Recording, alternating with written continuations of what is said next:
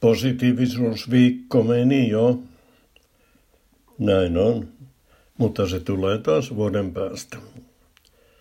Me suomalaisetkin voimme kerran vuodessa heittäytyä positiivisiksi.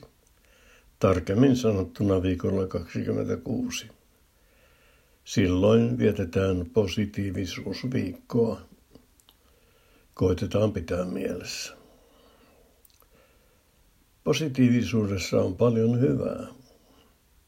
En ole valitsevasti positiivinen, vaan ajattelen usein, että pahin tapahtuu. Nytkin, kun maassa on vaarallinen virustauti, olen melko varma, että saan sen itsekin. Vaikka pesen käsiäni ahkerasti pidän turvaväliä, joka on mielestäni vähintään viisi metriä, ja laitan maskin jo ennen kuin astun ovesta ulos. Vaikka olen näin varovainen, epäilen, että virus löytää lopulta aukon harniskastani ja saan koronan vieläpä sen vaarallisimmassa muodossa. Ja lopun voikin jo arvata. Tiedän, että minun kannattaisi olla positiivinen, koska sitten en luultavasti saisi tautia lainkaan. Mutta minkäs teet, kun on negatiiviseksi syntynyt. Positiivinen tarkoittaa myönteistä. Sana ja sen merkitys on lainaa ruotsin kielestä. Ruotsalaiset ovat meitä positiivisempia ja epäilemättä myös, epäilemättä myös meitä sosiaalisempia. Sosiaalisessa kanssakäynnissä positiivisuus onkin tärkeää, suorastaan elinehto. Se on toivottua ja odotettua.